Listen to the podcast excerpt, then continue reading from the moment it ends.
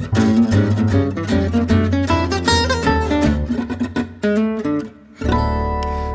welcome back to The Bulwark Goes to Hollywood. My name is Sonny Bunch. Uh, I am the culture editor at The Bulwark, uh, and I'm very pleased to be joined today by Sean McNulty. Now, Sean uh, does a daily newsletter at The Ankler, a group of po- podcasts and newsletters and everything else that I am constantly telling people to subscribe to.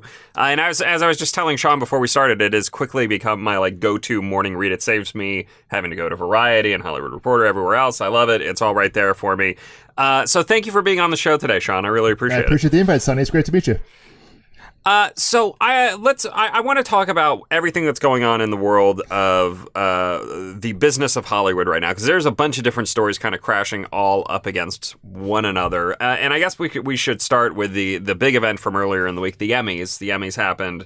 Uh, you know, let's let's break down what actually happened at the Emmys and what it tells us about the state of uh, I, guess TV or streaming or whatever we want to call the content of stuff that comes, the flood of stuff that comes to our TV through apps and you know linear and everything else uh, right now. What's what's going on in the world of TV as seen through the the lens of the Emmys? Well, not its most popular show, I'll tell you that right now, and that's the biggest takeaways. You know, to my knowledge, to my I, honestly, to be clear, I, I flip between some uh, Monday Night Football premiere and the Emmys, um, as maybe a few Americans did, but you know, no mention of Yellowstone, which is the show most Americans watch, um, which was also not nominated. And you know, look, it's an artistic award, so as the Oscars do not re- reward box office, but in terms of cultural relevancy, there's the kind of disconnect in that you know, Succession won again for best you know, drama series, but you're talking a show that maybe reaches, you know, the numbers are about 1 6, 1.6 million in ratings, maybe, you know, on demand or streaming it goes up to two, maybe three if you're being generous. You know, Yellowstone's pulling in 14 million a week. Um, so, you know, again, it's not, it's an artistic award, but in terms of your question about relevancy to the public or why do people maybe let watch the show less is because the show is on, you know, Ted Lasso is probably the biggest ballpark hit out there uh, of all the shows that are nominated. Uh, so you know that's really the thing that maybe.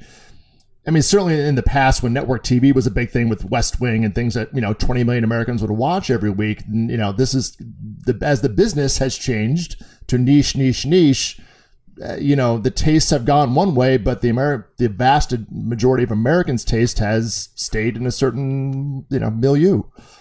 Yeah. I mean, I guess that's that's the broader question here really at this point is what is the point of the Emmys mm. in a in a world of niche entertainment? I mean, I, I, aside from being, you know, look, it, everybody loves getting awards sure. and nobody nobody loves giving themselves awards more than folks in Hollywood. I, I I can appreciate that as a journalist. We lots of journalism awards out Probably there. Probably taking second place. Yeah.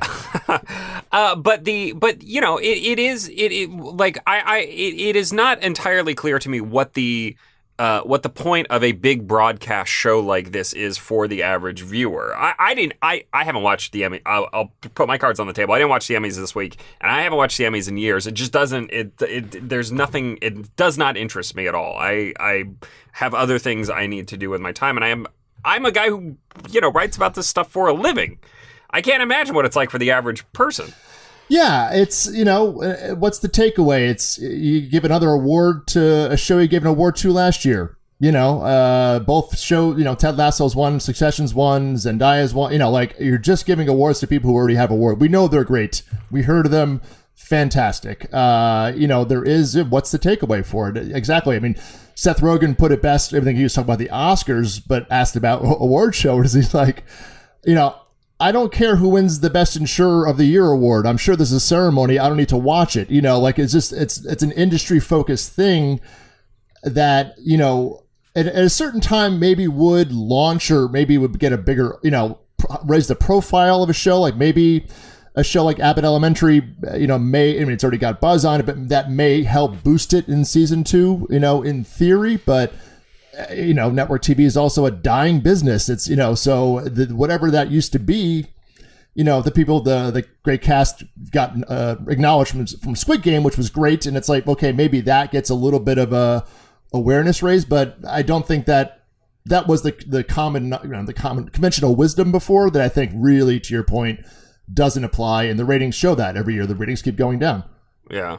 Yeah, I what let's let's look at this from a from a you know top down point of view. Uh, how did the network shake out? I mean, who who was the big So, winner? yeah, I mean, HBO Max loser? won, you know, big. Uh, I think it was either 36 or 40, whatever. You know, they were the most nominated, certainly. And you know, Netflix was second, uh, and Hulu probably, I believe, was third because just looking at you know. And there's also Creative Arts Emmys and the Emmys in the show last night, so it's a you know Right, cumulative total. So you know, but that was those. That's how the nominations shook out. So yeah, and you know, t- television is cyclical. They have certain dates. So certain, you know, The Crown wasn't eligible. They what didn't air this year. It aired last year. So year to year comparisons are even useless because it's not the it's not movies. It's not sports where it's every year's the same calendar. So even to further the point, this kind of competition back and forth that there's not level playing fields. And the biggest thing about the Emmys that really, in this day and age, that just, and I've spoken about this probably more to the chagrin of my Ankler uh, teammates, but there are 500 television shows out there. No one's watching them all. This is not a competition based on the judges having seen all all contestants.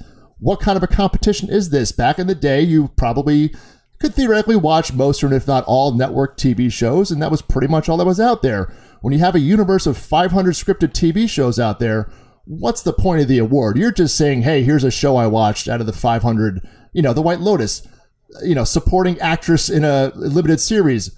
Literally had every, you know, it was like five out of seven or seven, you know, out of nominees. You're telling me there weren't six other people in limited Yeah. series in the in the era of limited series that were worthy of the nomination? It's a, it's a, you know, it's literally becoming a joke, and it's like, at what point does it become a punchline? And so, not that I'm coming across very anti Emmys. It's nice to award people. It's lovely. Should anybody care? No. You know, it's it's an industry award that happened to have stature. That, to your point, you haven't watched it in years. I think a lot of people feel the same way, and we'll see what the Monday Night Football versus Emmy, you know, audience is uh, this week as well.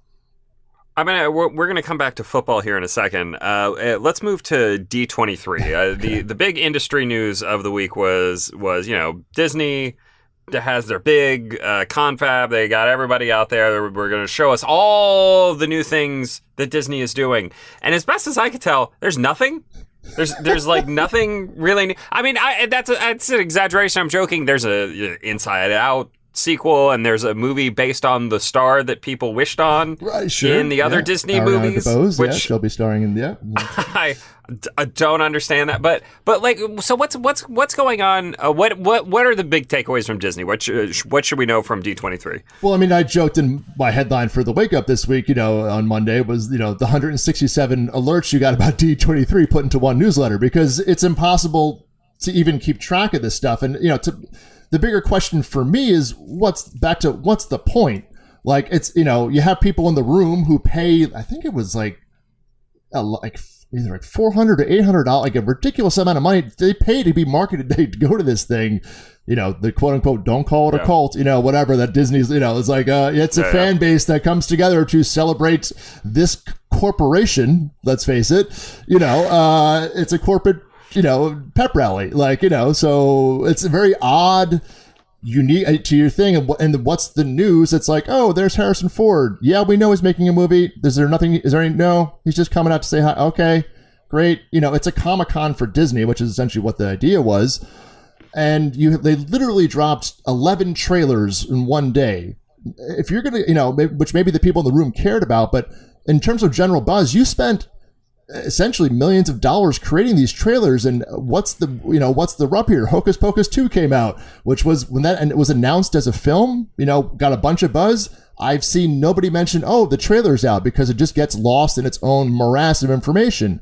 I don't understand outside of a cheer a cheer section to make everybody feel great about disney what the larger it's a lot of wasted capital. I guess we're all talking about it, which is sort of are or we all we are because we have to. But is the public Right. does the public know about this? You know, like outside of the core Disney, you know, people who are quite frankly going to see this stuff anyway.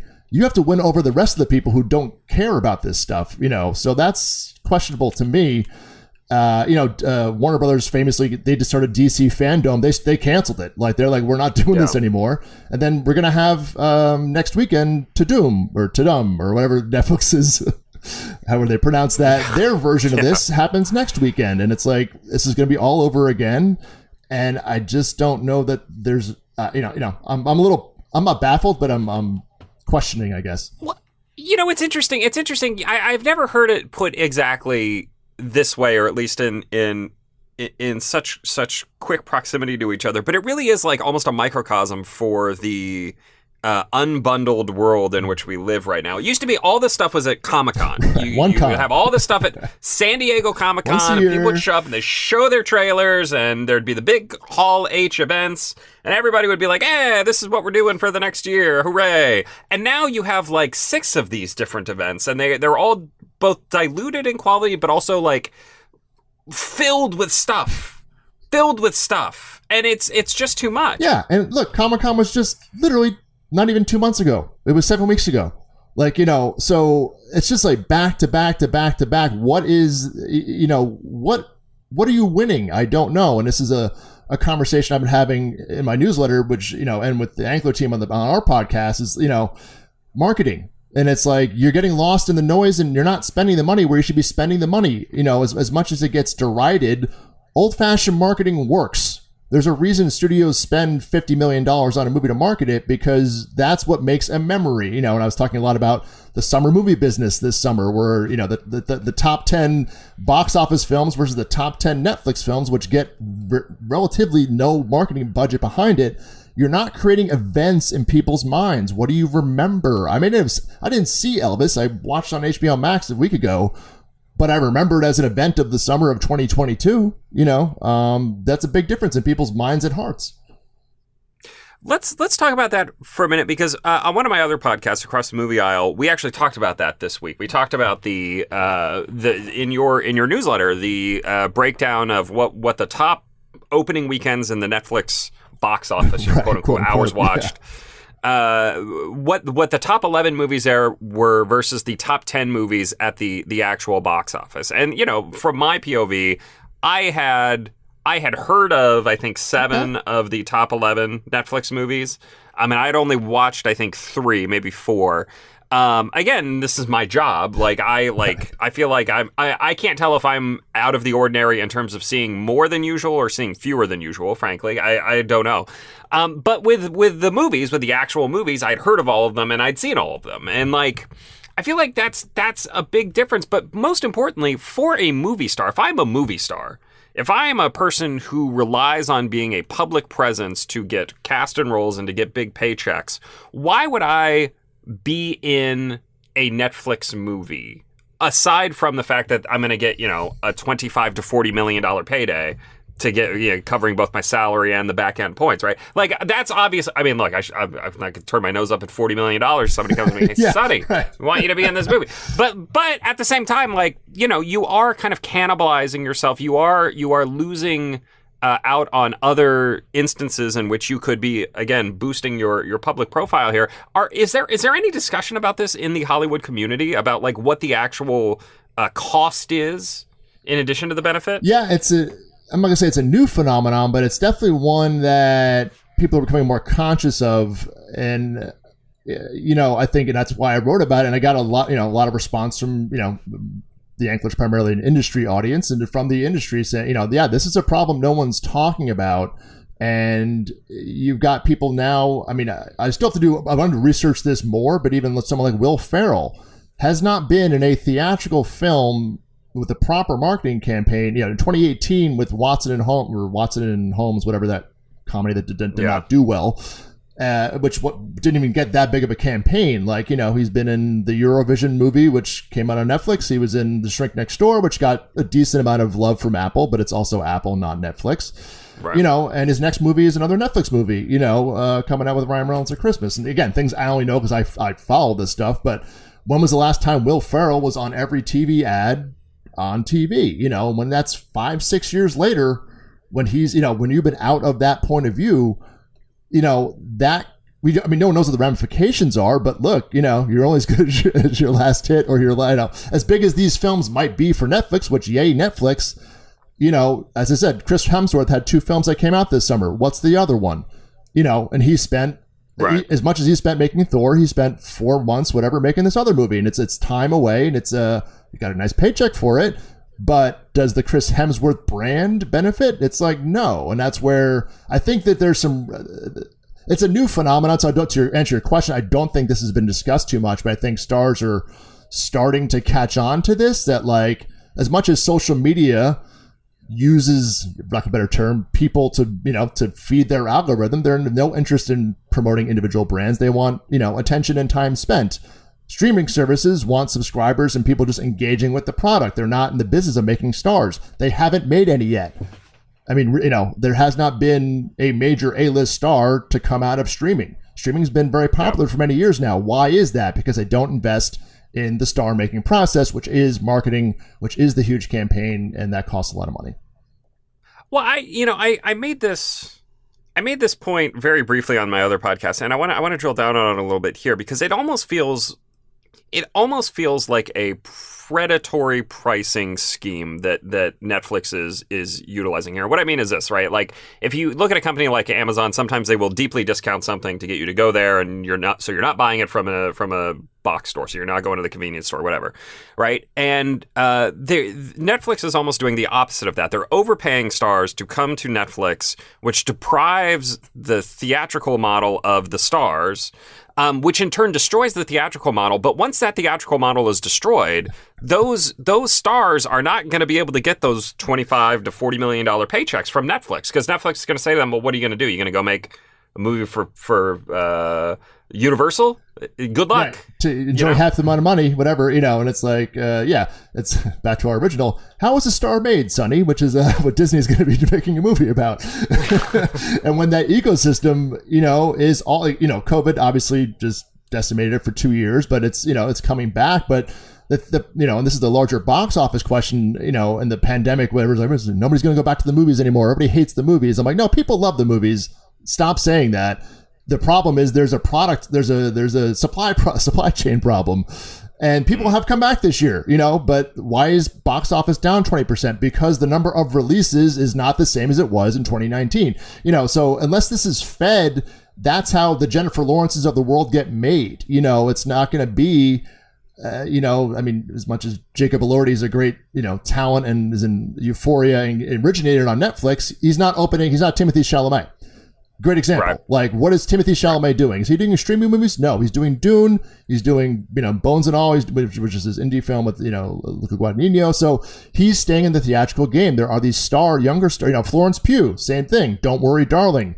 As much as that movie's press is all over the place, her name is out there, yeah. and that's because it's a theatrical film. I guarantee you, if that was a streaming film, it would not be, you know, getting the same kind of buzz and doesn't have the anticipation. You get the, you know, people selling out IMAX, the Harry Styles fans. It's a theater, it's an event. If it was a streaming movie, you would have none of this to go with it. And that's what these, it's interesting to see what these younger stars who are not the household name yet, where the smart ones, I'll, I'll call smart ones, are spending, what projects they're taking. I'm sure Tim, Timothée Chalamet can get a huge check from a streamer for something, but maybe he has no interest. I have no idea. But, you know, but he you know people know movies make stars. It's always been yeah. that way, and as much as TV can make some, the crossover, you know, uh, you know, Bryan Cranston is not a movie, you know, like John Hamm, the, the big names of the early 2010s, how many of them transitioned to being movie stars? You know, it's always that tough hurdle, you know, outside right. of George Clooney, he's been like the, you know, the, the patron saint of crossover. Uh, yeah. It's a rare thing. Yeah. Uh, let's let's loop back to Disney for a second because there's there's been an interesting kind of understory uh, over the last I, like year or two now. I feel like, um, but it involves in, uh, an activist investor named Dan Loeb who has been trying to get uh, Disney to like uh, split off ESPN into its own separate thing. Um, and he, my understanding is he's kind of backed off on that now. But uh, fill, fill me in on that because it's actually very interesting for reasons I'll get get to in a second. Okay. I'm, I'm very curious about why he's doing this and why he has stopped. yeah. Uh, so Dan Loeb is yes, a quote unquote activist investor, which I don't know if that's a self-appointed moniker or not. I don't know that many Wall Street folks want to be called activists. Um, but his uh, it's kind of a classic. I mean, I mean, uh, Carl Icahn, you know, did this famously where Dan Loeb's got a lot of money and he invests. You know, he buys five percent of a company and then says, "I want this to happen," and it's a way to, you know, essentially, it's a way to for him to make money because then he can, you know, he wants the stock price to go up on this news that he's out there that they're doing the, you know, it's it's a kind of a scheme in a sense. But so Dan uh, bought a big chunk of Disney stock. It's not an ownership stock, but it's you know not a few shares.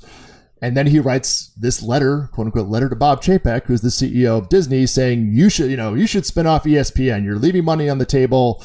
ESPN can be much more valuable as its own company, you know, and I want you to do this as this activist investor. Sometimes it works, sometimes, you know, companies ignore people. There's various ways this goes, but this happened in the middle of August. This week, Dan posted on Twitter, uh, yeah, I'm now convinced after talking to the guys that they have the right plan for ESPN. It's like, why didn't you do that a month ago? Um, you know, I, it's just he just is doing it to get this press and get and maybe I mean I don't believe Disney stock has moved too much since he's you know made his investment. Um, and everybody was like, you know, and, and what does he know about running ESPN? Quite frankly, I, you know, I mean, he's looked at some numbers, but now he came back. Like, what if they, what if they had listened to him, and now he's saying it's a bad idea? Like, it's not a good look. And when when he made that announcement, everybody's like, Dan, that's a terrible idea. Do you know how much ESPN would cost by its own? It's about thirty five dollars a month. The the math's been done on this. You know, Yeah. uh, go yeah. And this is right, and this is what this is what's interesting to me because it it has always felt like Disney is the secret moneymaker. Uh, I'm sorry, uh, ESPN is the secret moneymaker for Disney. E ESPN, you know, generates tons and tons of money off of the uh, cable cable subs that you know the affiliate fees, right? That that co- cable companies have to pay uh, to keep it on the the service tiers where everybody can see it.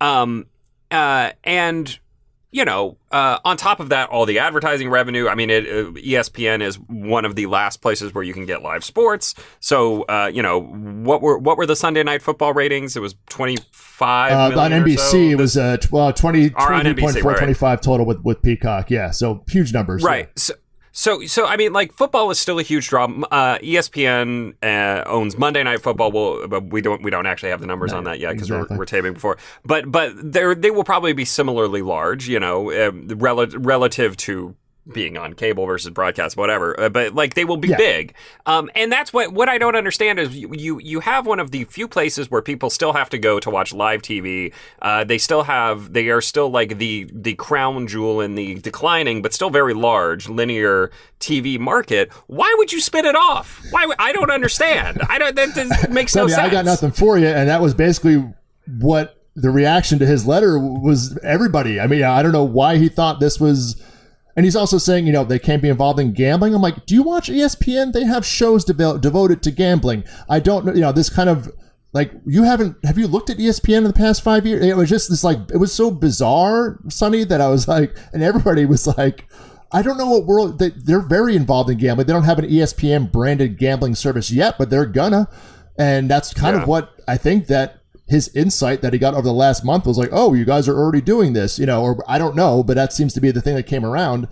And quite frankly, even that, you know, uh, the gambling services as is can't are not making money. Like there's a you know FanDuel and Draft. You know these guys have been around for a while. I don't know that E ESPN the brand is going to all of a sudden convince more people to gamble. Maybe they get a different edge of the crowd, but like it's you know Barstool. You know every- everybody is Caesars. There's plenty of competitors. If people want to gamble online, there's not a problem outside of legality in certain states. The problem is maybe there weren't as many gamblers as you thought there were. So I don't know if this is the, even the panacea that they all think it is anyway. But to your point, you know, ESPN, the secret sauce of ESPN is that they make their money by people not watching it. Everybody subsidizes ESPN. It's the old CNBC same prob same business model. CNBC gets an average viewership of 300,000 people. Roughly 70 million people a month pay for CNBC. They don't know it as part of your cable bill, but without that subsidization, these services cost a lot of money, which is, you know, you've seen this uh, in certain sports markets. Uh, NESN, which is the kind of New England cable network for the uh, Boston Red Sox and Boston Bruins, they went OTT at thirty dollars a month for to watch the Sox and the Bruins. This is the real cost of sports that's been buried in the cable model because everybody's been paying for it, even though yes, ESPN's popular, but maybe it's you know four percent of cable subscribers watch ESPN on a given night. You know, Yeah. So that's the secret of it. And when you unravel that, I mean, it's going to unravel because of cord cord cutting anyway, and there is a problem looming. But to your point, you know, it is the glue that's holding the cable bundle together, and, and you know that's the last piece, which I don't even know ever goes away. But the OTT answer is not ESPN if you just want to buy ESPN, is going to be very expensive. And it's like, oh, I didn't know it'd be that much. Eh, I'm fine with the bundle, you know, or whatever it might be. Right. I mean, this is I, I, I've hammered on this point again and again, but you know, uh, uh, unbundling always sounds like a great deal. Everyone's like, "Oh, I only want to pay for what I use," Yeah. but you just end up paying for this. You pay. You end up paying the same amount of money for way fewer options. Well, no one knows how Uh, much things cost. Like what I use, what you use actually costs a lot. You don't know that. Like that's what everybody's. I just want to pay for what I use. Oh, okay. Well, here you go. There's what it costs. And like, oh, maybe I don't. You know, they think it costs a lot less Yeah. in this. You know, social media free news. You know, like this. You know, this online economy has created this. Like, oh, everything's so cheap, and it's like, eh. Netflix was priced a certain way for years because they were loss leading. They were losing money. Then they slowly raised the prices and now they make money, but Netflix is now $15 a month. So the real price of Netflix was 15 bucks. They were charging you 8 for a while as the loss leader. Disney Plus, the same thing. By the way, all your if you have Hulu, your price is going up in October by 2 bucks, and if you have Disney Plus, if you want to have the ad-free experience, it's going up by 3 bucks in December. This is the real cost of Disney Plus. It's been around for 3 years, but Yeah. it's not what it really it's not what it costs to be a business and that's what everybody's slowly any any deal that's good to be true probably is Yeah. Uh, let's talk. Uh, was- you know, speaking of uh, companies that are losing money, let's talk a little bit about Cineworld's bankruptcy. Um, uh, because I, I, it's it's interesting and like kind of depressing to look at the the filing from last weekend. Again, just like looking at the bullet points in your in your newsletter from Thursday or Friday, uh, it was like, oh, they owe this much money to the, these companies. Oh, they owe this much money in leases. Oh, they don't actually own anything. Where are they gonna, you know, what are they gonna use as collateral? So, like, I, I, I try to. This is another thing I try to explain to people, but like, the theatrical business only really works if you have a steady flow of product, right? Because they don't own anything. You can't like Regal. Regal Cinemas does not own the Regal Theater that you go to. They lease it. they're the biggest renters uh you know one of the biggest real estate renters out there you know uh and everybody knows when you rent an apartment or own an apartment there are different economics involved in those things it's cheaper uh you don't have to buy the building um but you got to keep paying the rent uh and when your business model goes down that's a problem i mean look the movie business has been you know as old as dirt it's like how does it make money selling you popcorn and soda not the movie ticket. So they need people coming in to buy the popcorn and soda. If there's less of that going on, which is what's been happening because there are fewer releases, I mean, COVID aside of whatever, you know, that thing, but just even now the problem in 2022 that they're facing, they need people in the door. You know, and that's a, if they're not coming in the door, they're not making money off of concessions, and they only keep roughly 40% of whatever you know box office revenue you know maybe up to 50 depending upon the splits of a movie. So when you know the bullet train opens to 30 million sony's keeping you know about 20 million of that money and then the regal and amc and the you know cinemarks of the, of the world are keeping the other you know 30 to 40 percent.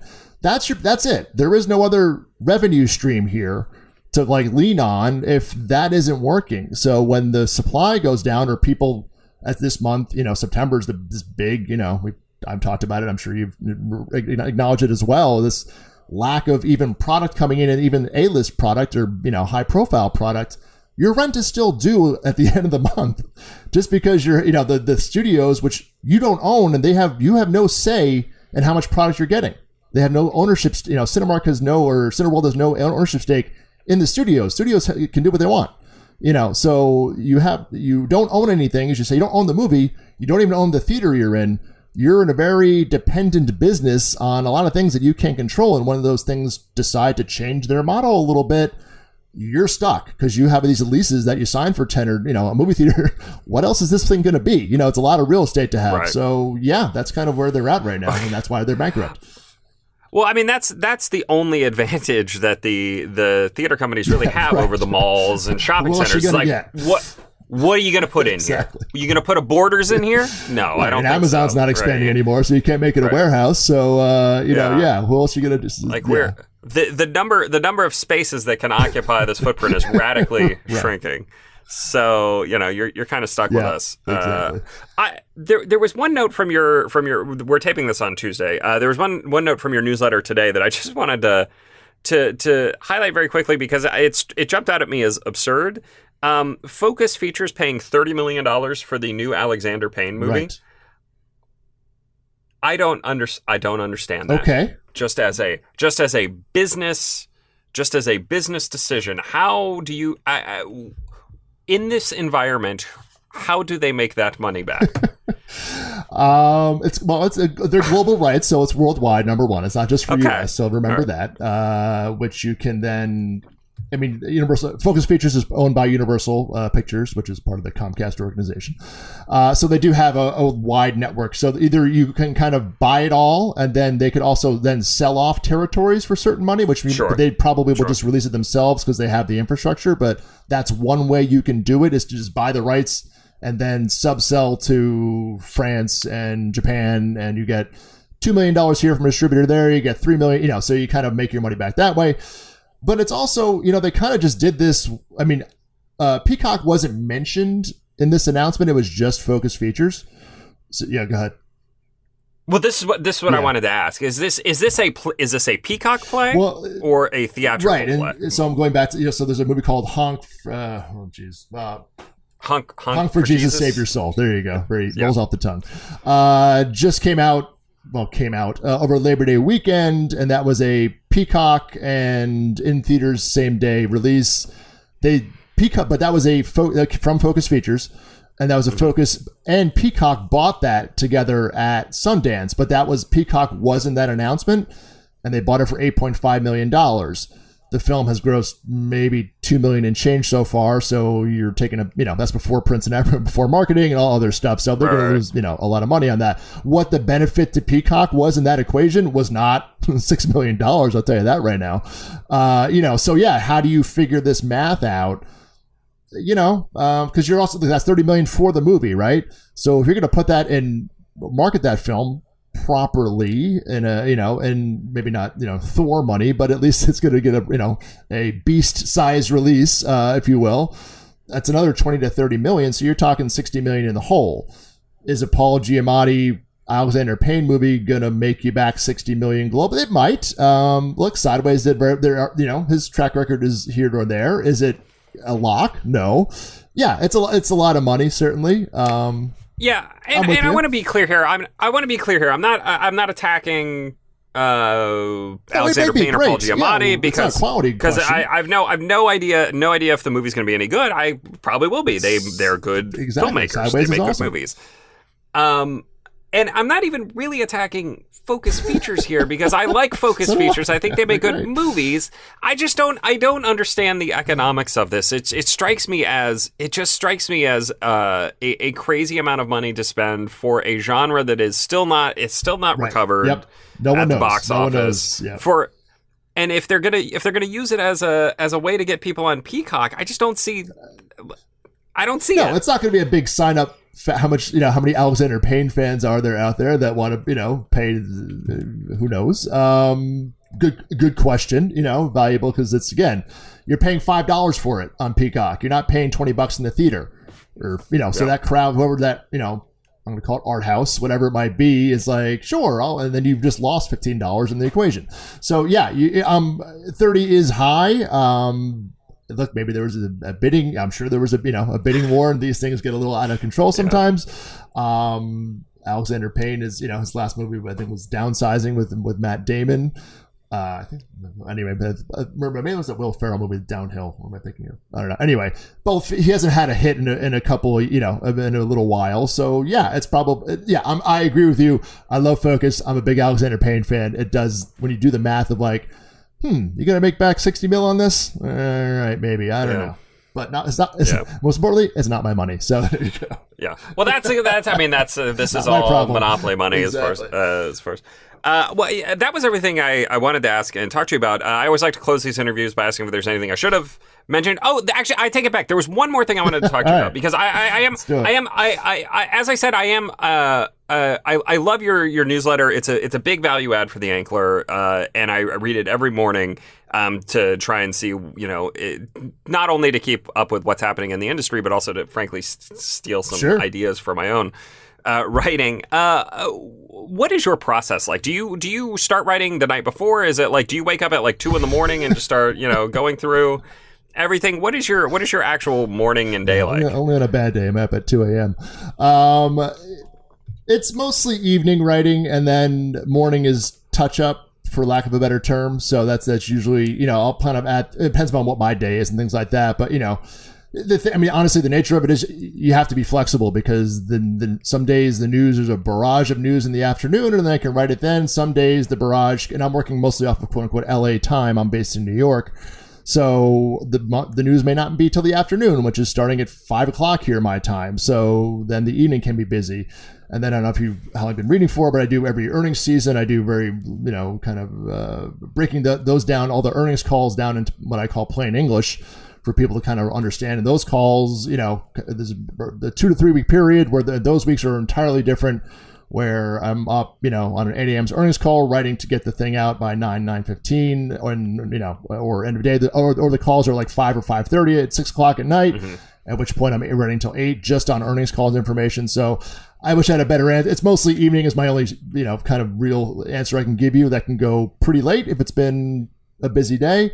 Uh, but I don't know until I see what the news gods uh, rain down from above, and when something like D23 happens, my Sunday is shot. So I have to sit there and go through all the trades and read through, and then say, "All right, here's the easy way to digest this uh, as possible." So yeah. that's the the basic run of the land. Uh, uh, once again, a great, great uh, newsletter, a whole lineup of newsletters uh, at the Ankler. Go sign up. Um, Sean, I really appreciate you being uh, on the show. Uh, hopefully, we'll get you back on uh, you know, soon here. And um, uh, my name is Sonny Bunch. I'll be back next week with another episode of Bulwark Goes to Hollywood. See you guys then.